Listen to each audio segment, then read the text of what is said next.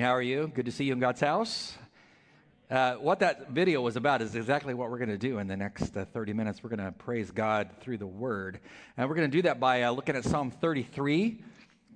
It's a 20 verses. Uh, we are not going to cover those 20 verses in one Sunday. That would be a miracle from God. So we are going to we're going to cover about five of those verses, and we'll finish the, the rest of it uh, in a couple of weeks. Because next Sunday, you know what next Sunday is, correct? It's a big celebration day. It should be a lot of fun. Darren's been here all weekend uh, from Texas, uh, working with our different teams, uh, and they're practicing more today. So he's having a great time. Plus, it's fun for Darren to get to come see. You know all the things that uh, we designed years ago, so he's he's having a lot of fun. So he's going to fly back, uh, I think, uh, later this evening. Then he and Lisa will be back next weekend uh, for all the festivities. So, and we'll talk about that at the end of the service, just the time changes to make sure that you come to the right service. All right. What psalm are we in? 33. You guys are so attentive.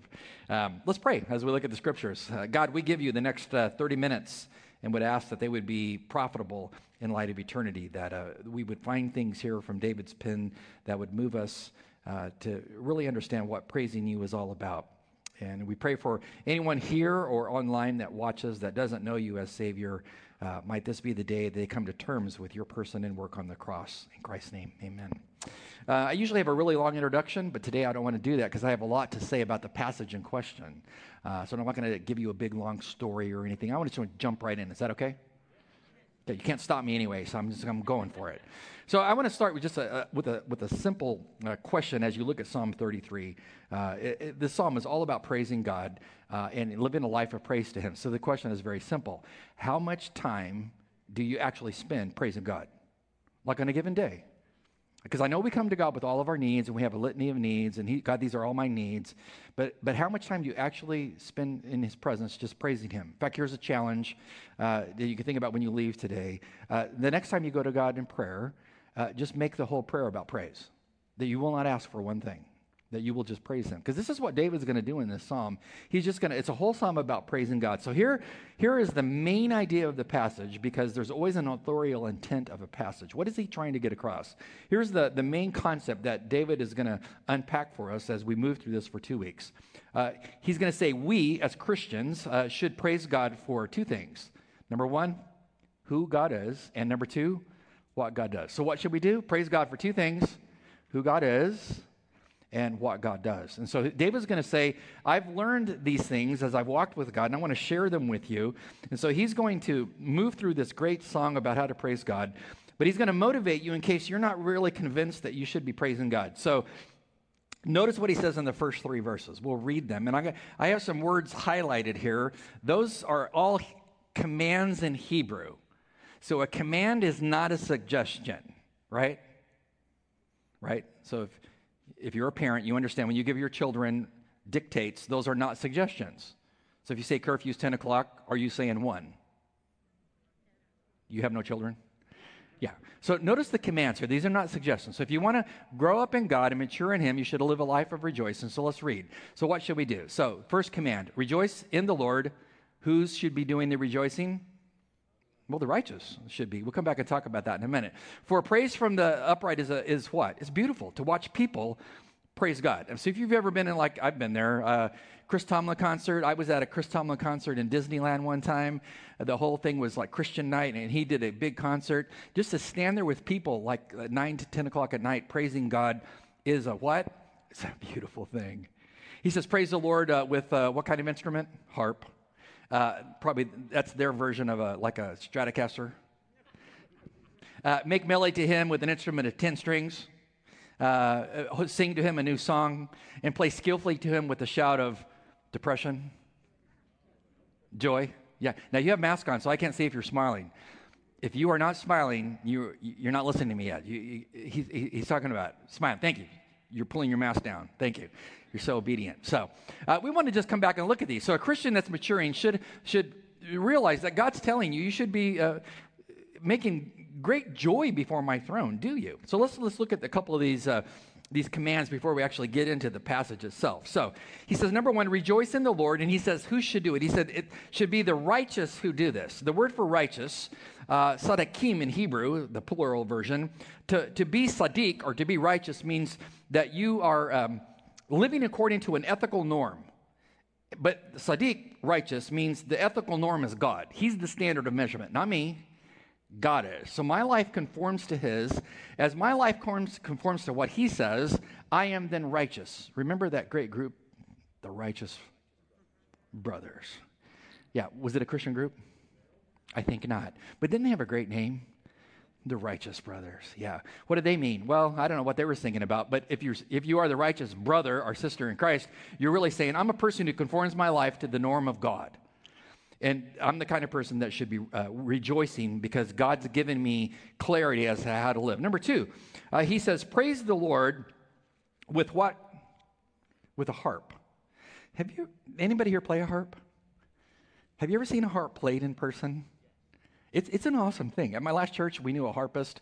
So uh, sometimes around Christmas, we'd, we would uh, we would hire her to come play for different venues, and she would haul this huge thing in on a roller and set it all up. And it was just beautiful. I would sit and watch her and think, how do you do that?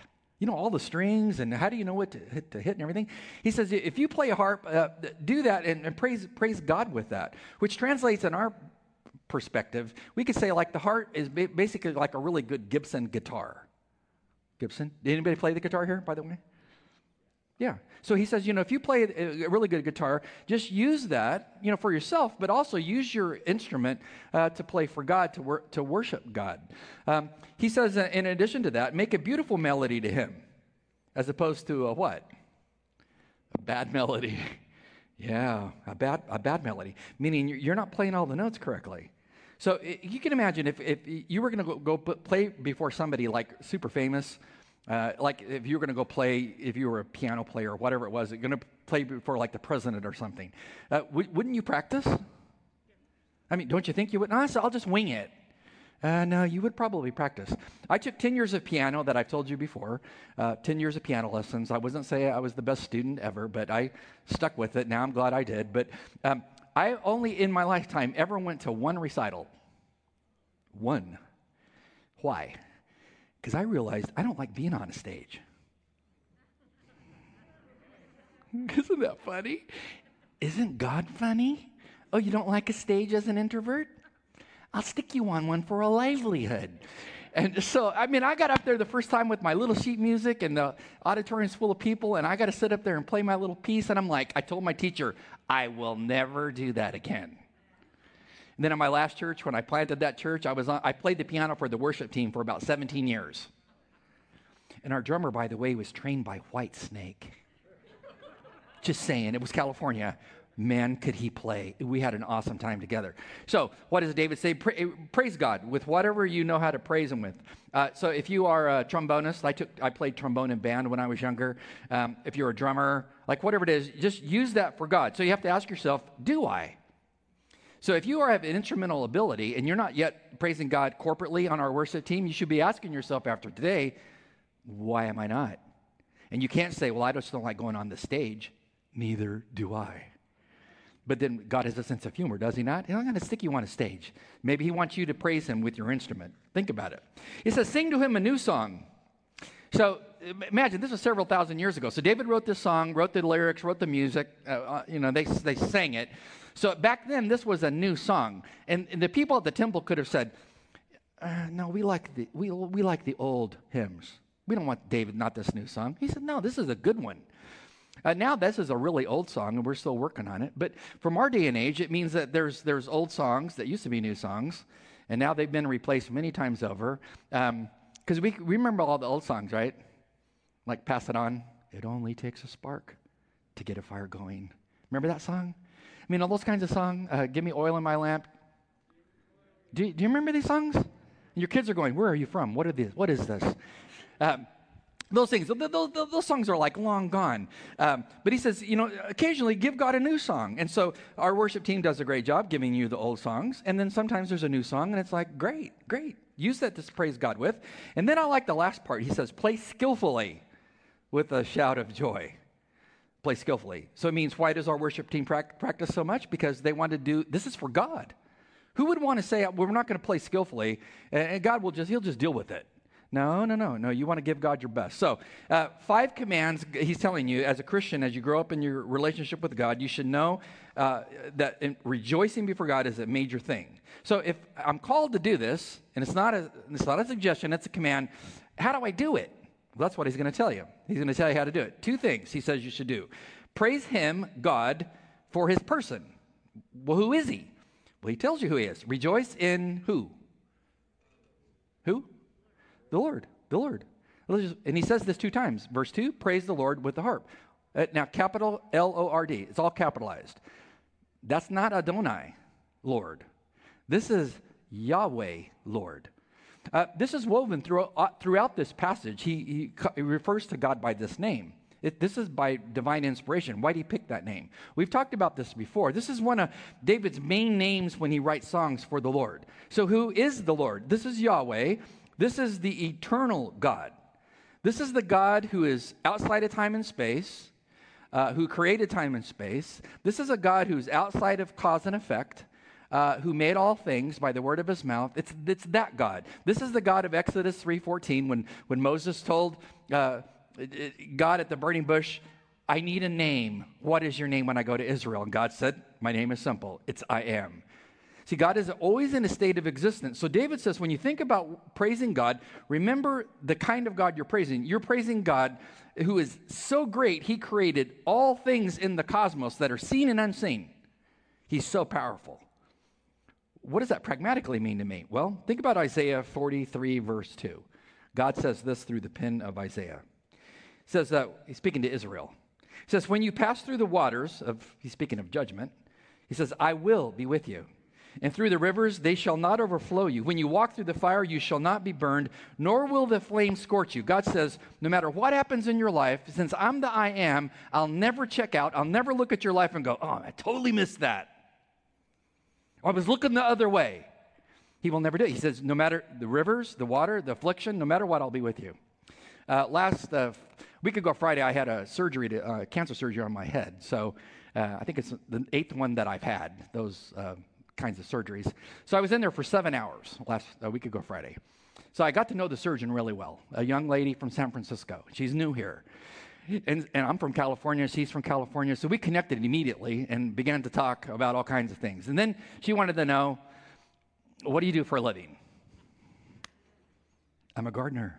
no, well, no. I, I pastor a church. And she's like, oh, that's interesting. So I'm going to hang out with her for seven hours as she's doing a couple different surgeries on my on my temple. Um, and and so when she found out who I was, this opened a huge door. So as she's working on me all throughout the day, she's asking me all kinds of questions. What kind of Bible do you use? What translation do you use? This is the translation I use. Blah blah blah. I mean, I just you know. And at one point she goes, "Man, I could just talk to you all day and ask you questions. This is awesome." And I'm like, "Well, pay attention to what you're doing," you know. But uh, you, know, so God's taking me through deep water, uh, and, and, and it's not fun going in there, but it's like, okay, this is God, God's with me in the deep water, and, and, things, and things are good.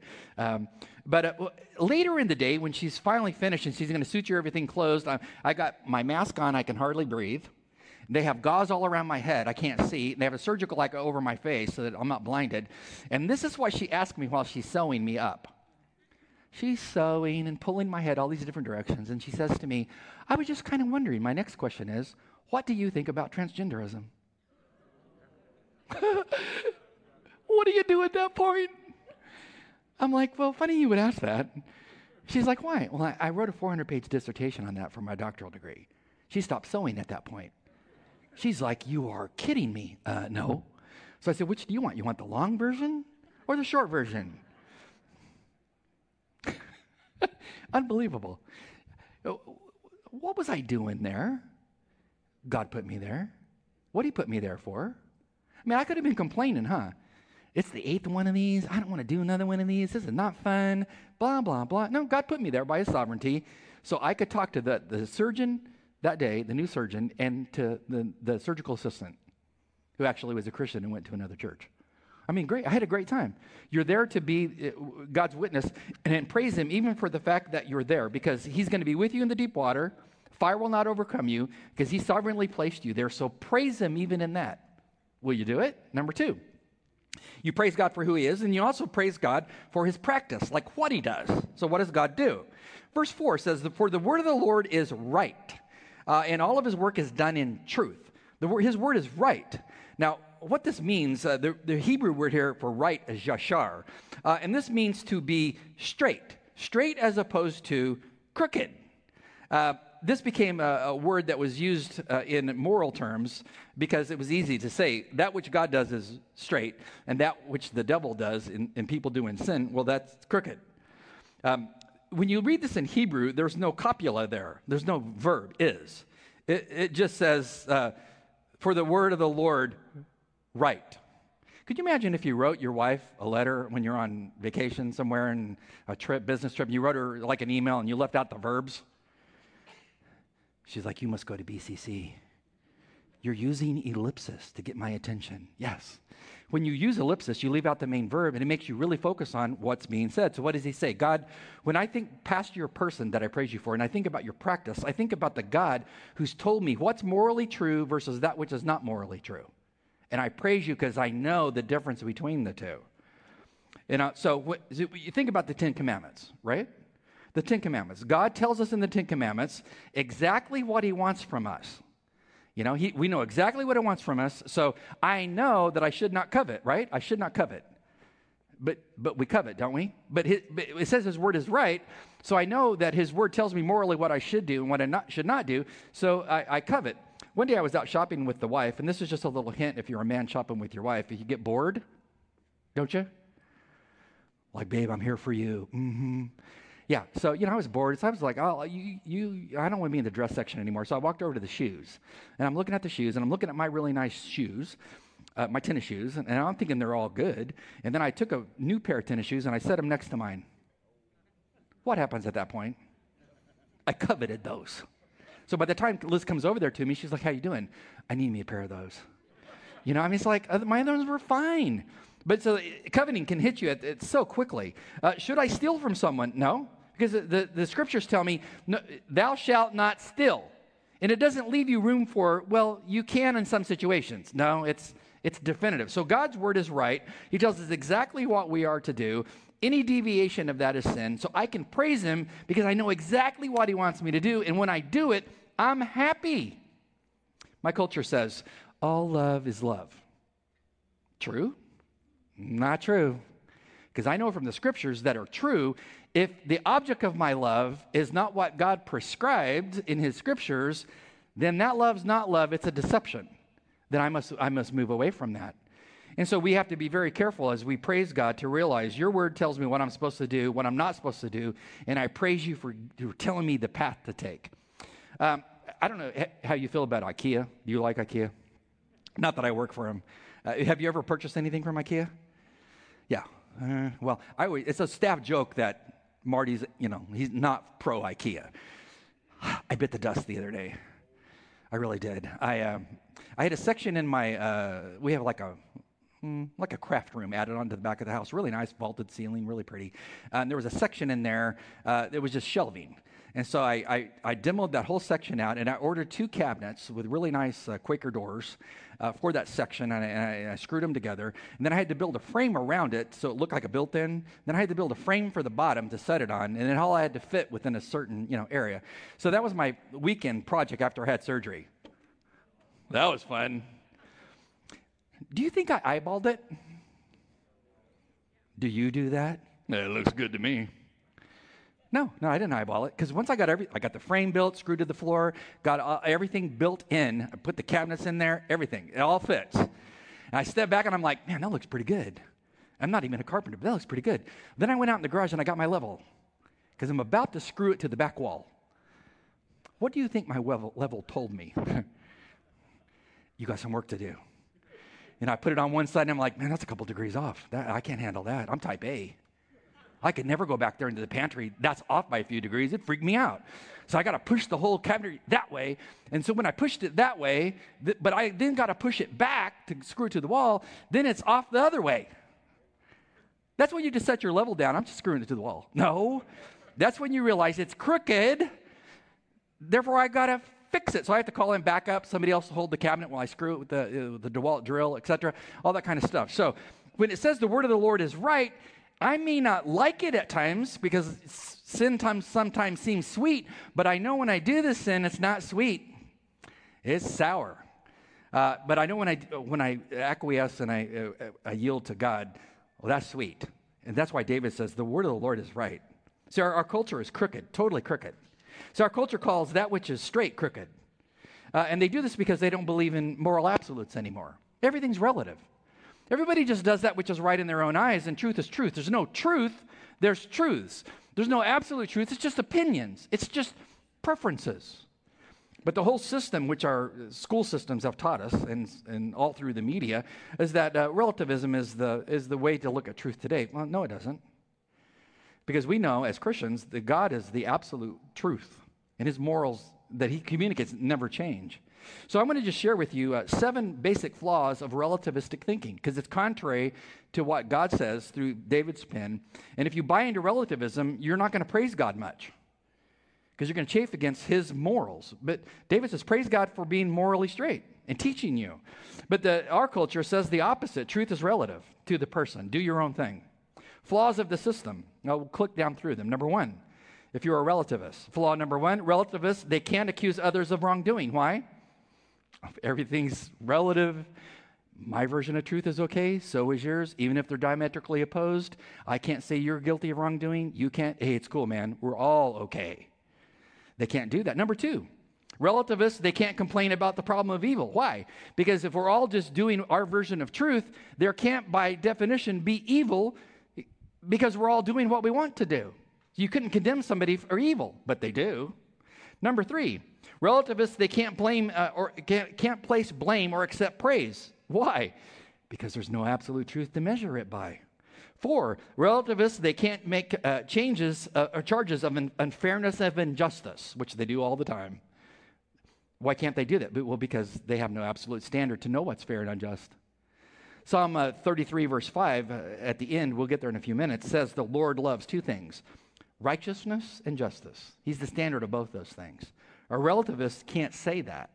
Five, relativists can't improve on their morality. They can't improve. Why? Because they've all arrived in their system. Because the way I view morality for me and the way they might view morality, they might be diametrically opposed, but neither one of us could improve because we are exactly what we want to be. Six, relativists can't hold meaningful moral discussions. Why? What's there to talk about? If I'm doing what I want to do and you're doing what you want to do, we can have no moral discussion. There's no absolute truth. Uh, and seven, relativists can't promote the obligation of tolerance. Why?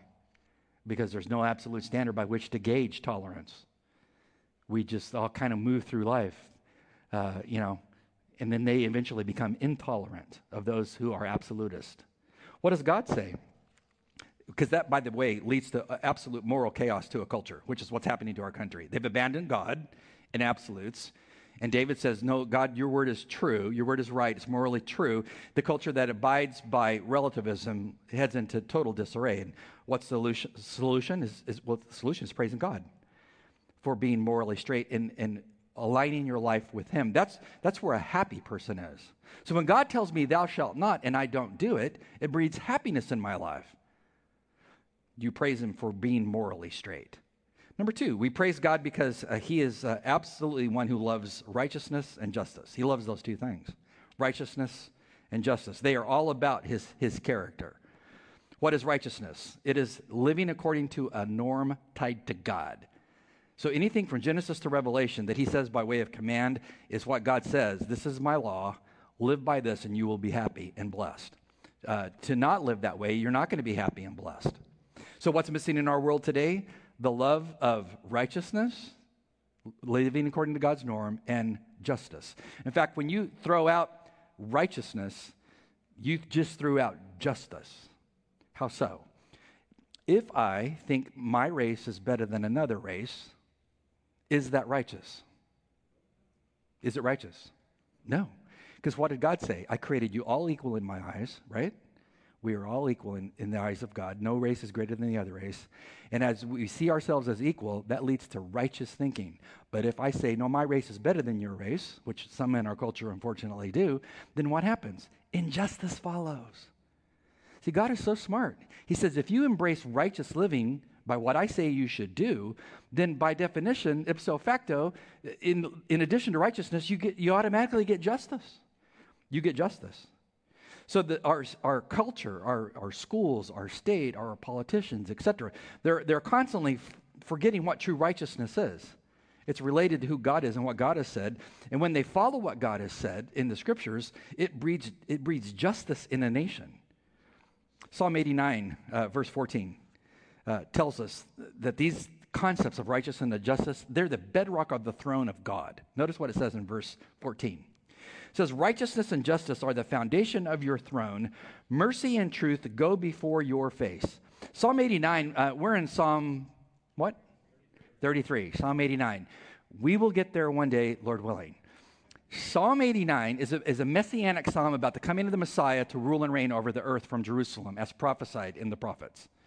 I mean, Psalm, uh, Isaiah 2 is a great passage about the throne of the Messiah set up in Jerusalem. He will rule and reign over the earth. And we saw back in Psalm 2, he will rule and reign uh, and create peace when he arrives.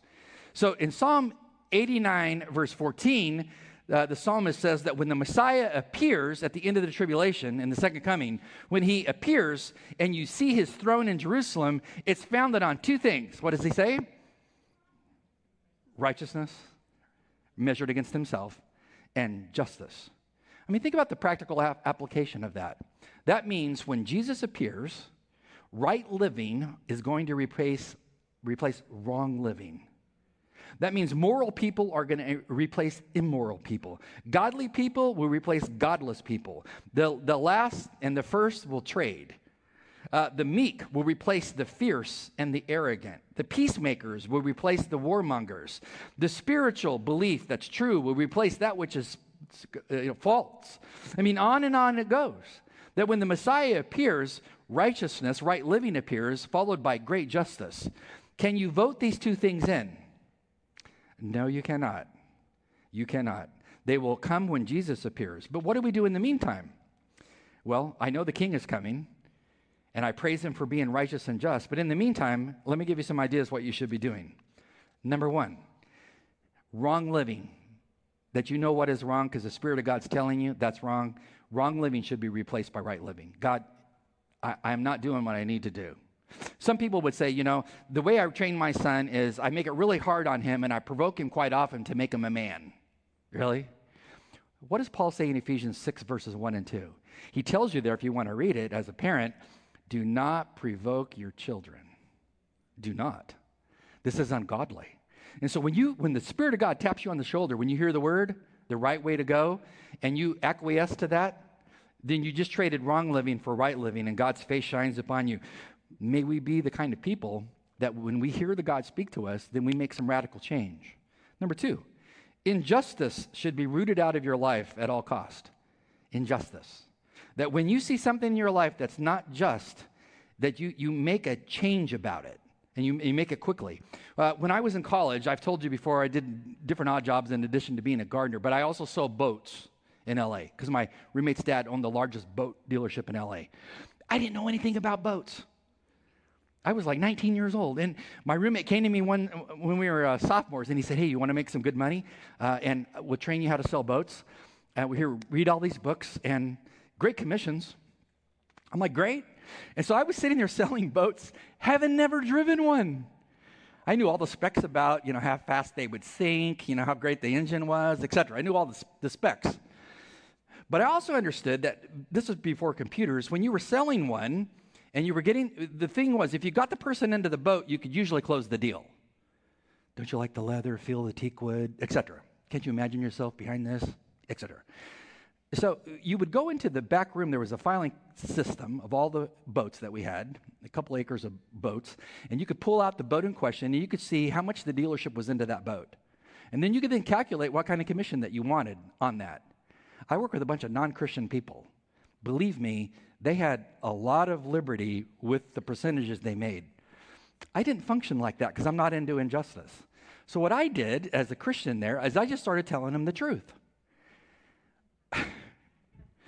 this is interesting. You know, these guys, I'm like 19, these guys are like 40, 40 years old, these salesmen. And so pretty soon out back, we had all these old boats. No one would sell them because they didn't like the commission.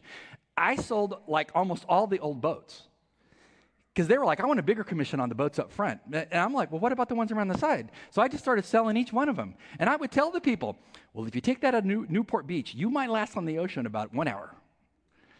You know, don't take it out in the ocean. Take it to a lake. You know, it's a little better. So I would, I would tell them all the specs. And so I started selling all the old boats. So one day, I was sitting in the showroom with all the big boats, uh, and it was my up. So your up means it's your turn. Whoever comes in next, you're on. So we're all sitting there, salesmen in our chairs. Guy pulls up in a black turbo Carrera. I'm thinking, whoa. If you're a salesman, what are you thinking? Ching, I'm going to be able to pay tuition off this semester. So the guy pulls in black turbo Carrera, gets out in a suit, comes in, and, and they, the other salesmen look at me and they're like, Marty, it's your turn. I'm like, praise God. I am closing this deal. You know, so the guy came in and started talking to him. We, we got huge, you know, deep sea boats in, this, in, the, in the showroom. And you close one of those things, and I mean, it will pay for tuition off for the whole year. I'm like, oh, this is awesome. Uh, and so I start talking to this guy, and I'm telling him all about one of our big boats, and I'm thinking he could totally afford this. He says, great. And then the guy looked at me as we were inside the boat talking, and he, this is what he asked me. He goes, hey, young man, do you do this for a living? Uh, no. Uh, what's, what do you think his next question was? What do you do? Well, I'm a student. Where are you a student? This guy was the DA of LA. That's who he was. I'm like scared to death after he told me who he was. Um, he, he's like, Where do you go to school? Uh, Azusa Pacific University. Oh, well, yeah, I know that school.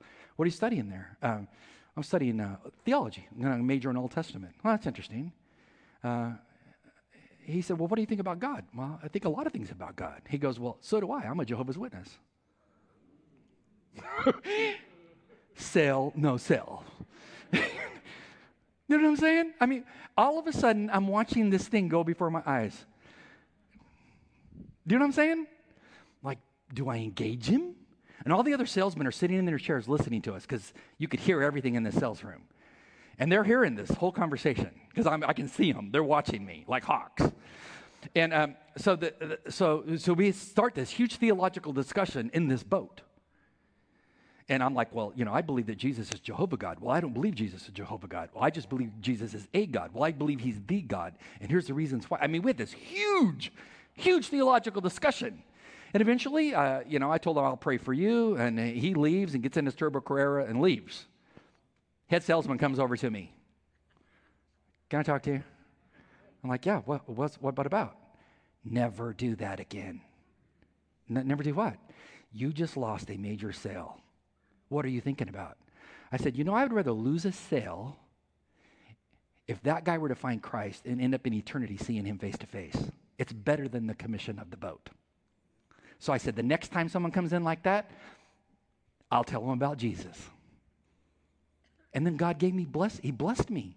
I could have been unjust, right? I could have I could have said, oh, man, the guy's a turbo Carrera. I went back, checked the price of the boat. I could have jacked it up and all that kind of stuff. I didn't do that. Why? I was Christian. And so God took care of me. What does David say? He said, Hey, praise God with your life, realize He's the standard of measurement for what is moral, and live in such a way that your life is full of justice. Uh, give God praise for being that righteous God of justice. Do it. And then lastly, despite how function, dysfunctional our world is, how devious it is, etc. Uh, notice what David says at the end of this uh, little pericope here. Verse 5, what does he say? He says, the, the earth is full of what? The goodness, do you see this? The earth is full of the goodness of who? L O R D, Yahweh, the eternal God. The earth is full. Would you say that the earth is full of the goodness of God right now? Yeah. It's what that's the devil hates it. What does the word goodness mean in Hebrew? It's the word hesed.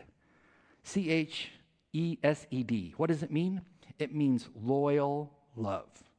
It means you cannot break my grip of love on you. It means no matter what happens, I will not fail to love you. So, so no matter how dysfunctional my society becomes, re- rejecting God and his norm of morality, I know that woven through the thread of my culture is the loyal love of God that he will never let us go as his people. Remember the old song, His Eyes on the Sparrow? Truly it is. His eye is always, if his eye's on a little sparrow, his eye most certainly is on you because Jesus said, Are you not worth much more than they? That's the lo- loyal love of Christ. So when you think about praising God, think about who He is, and then pause and consider what He has done. And I challenge you sometime today when you sit down with God in prayer, just tell Him, God, for the next however many minutes, I'm not going to ask you for one thing. I'm only going to tell you the things I praise you for. That's what we're created for. Let's pray. God, thank you. Uh, David's pen challenges us in so many ways, and I'm sure he lived through all of this himself. He's just sharing with us from a life full of praising you. Might we learn from him to be specific when we praise you, and may our lives reflect uh, who you are, and may we not be afraid of who you are, but uh, uh, relish every moment the fact that you are with us in all aspects of life, and we are called to be those who reflect your image to those about us in a joyous way. Amen. Next week is what Sunday? Big Shindig Sunday. I think that's a Hebrew word. It's the grand opening weekend. So we're changing things. So there's going to be three services uh, next week. So there, it's going to be at 8 o'clock, 9.30, and 11.15. So if you show up here 9 o'clock, you're going to be surprised. So, 8 o'clock, 9.30, and 11 to accommodate the people uh, next weekend. Um, Darren's going to be here uh, leading our worship teams for a great uh, worship service. You're, there's going to be a prayer walk uh, on, uh, as you can see, on Friday night. Uh, 6 p.m. And then the next morning, we're having tours of the building. We're going to show you like a behind the scenes tour. So if you want to see the building and all of its glory, we're going to take you around in teams. The elders and different leaders will be doing that. 6 o'clock, we're going to have a night of worship with Darren uh, and, a, and, a, small choir, and the worship team is going to be awesome. Sunday morning uh, celebration service where we dedicate our building to God and ask Him to anoint it and to fill it to His glory. It's going to be a lot of fun. I've never got to do it in my pastoral career, and it's an exciting thing to see God's people uh, join together to pray for God to bless this place to His glory. So, have a wonderful afternoon. It feels like San Diego out there. Enjoy it. Right? Good to see you. God bless you.